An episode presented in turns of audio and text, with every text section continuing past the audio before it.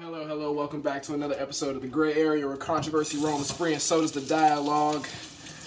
I am Dion, you already know this, host. And I got another one. This one's kind of scary too. Y'all ever realize how far away we are from our food? Like the production of our food, mainly. Like think about it. If the stores and all that stuff that all the things that we go to get all of our resources and stuff, if they close down right now, they said we cannot continue to be in business. This pandemic is just spreading too quickly in our locations, and we cannot afford to keep them open anymore. How many of us are prepared to produce our own food? From the gardening, taking care of it, to harvesting, to actually cooking. I'm not prepared for it, I can tell you that. My dad prepared me for a lot of things. My dad got me ready for a lot. To be a chef is not one of them. To be a gardener is not one of them. I don't have a single green body part. Not a thumb, not a toe, nothing.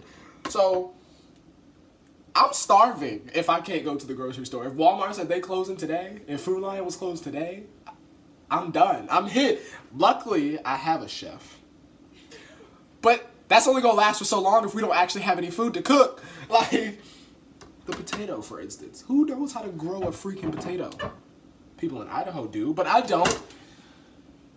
What about meats? Like, there's so much. Do you feel like you're laughing at me, but the situation is dire. Like, if we do not have our factories or our technical means of production like we do, I don't feel like a lot of us are gonna survive or would survive. Yeah, especially, you think people in the city are done. I'm sorry if you're in a city, but you're done. Like, what means do you have to provide for yourself? You're in a concrete jungle, depending on where you're at. And if your city so happens to have grass or any wildlife greenery showing, hopefully it's actually growing, because there's cities that have dirt in front of houses. Like, you know, Richmond is like that in some places. So it is very sandy. You live there. Yeah, you know, Dad grew up over there. So it's like, what do we do? So we were having a conversation a little while ago, and we were talking about how could we change our education system to make us more fit to survive. Yeah, right. But that opened up a whole nother can of worms, because it's like you can't just take new programs to schools. Well, you should be able to. It's not that you can't. It's that there are so many other problems to fix. Like, some schools don't have access to the internet or have computer labs or gyms or stuff like that. So, you know, physical education and internet literacy would be the same amount of importance, if not more important, to get before you put like some greenhouse or started a farm at a school, you know? And that's sad. We can't necessarily get the resources that people need in order to properly survive or sustain themselves.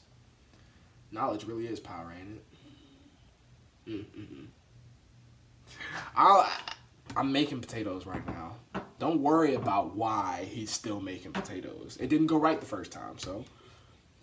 Gosh, you're so nosy. Like, I feel like I'm always being judged. Like, I just feel like I'm always being judged. I digress. I feel like it's important. Be careful, please. I'm not gonna cut. She look. She's worried about me because, like I said, I don't do this often. I know how to hold a knife, though, and peel a potato. I'm going to try to peel a potato. I don't know how. I've never done it before.